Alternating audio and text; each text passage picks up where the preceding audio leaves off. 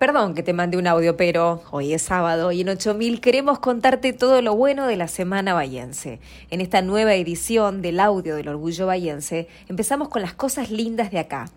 Hay que volver a lo natural para criar hijos más sanos. El estudio tiene que estar, lógico, pero hay que amar más la tierra, dijo Delia Elisa Rague en el episodio 9 de nuestro ciclo Seres Bayenses.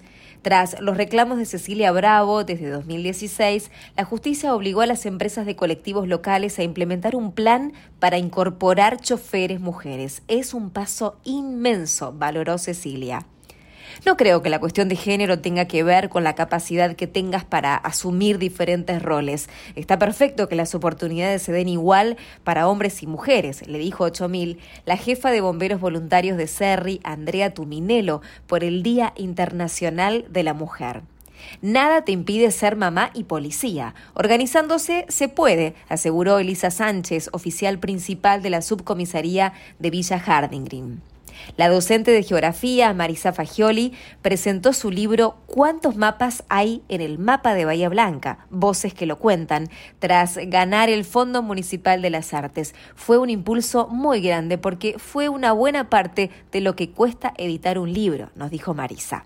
Cuando la gente está informada, deja de mirarte con cara rara, sostuvo la fotógrafa bayense Magalía Añelo tras presentar en el Consejo Deliberante su muestra diseñada para concientizar sobre el trastorno bipolar.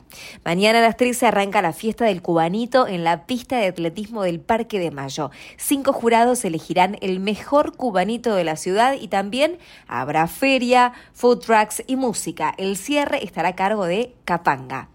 Ahora vamos con nuestros infaltables toques de orgullo bayense. El programa Tango en la Bahía ganó el Martín Fierro Federal en el rubro musical en televisión. Lo producen Osvaldo Catini y Susi Simonetti y lo conducen Luciana Cardillo y Diego López.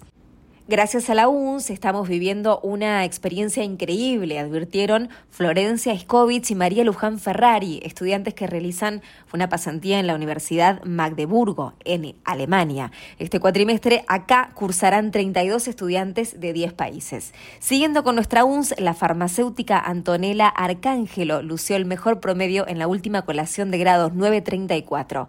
En lo deportivo, Olimpo y Uno Bahía Club ganaron medallas en el Campeonato Nacional de Juveniles de Natación que se hizo en Santiago del Estero. La jugadora de softball de Liniers, Abigail Cifuentes, quedó en la selección sub-15 femenina que en abril disputará el Panamericano en Perú. Con nuestro Santiago Álvarez Fourcade, los Pumas Seven vencieron a Francia y se adueñaron del Seven de Vancouver. Venían de ganar el oro en Nueva Zelanda contra los All Blacks.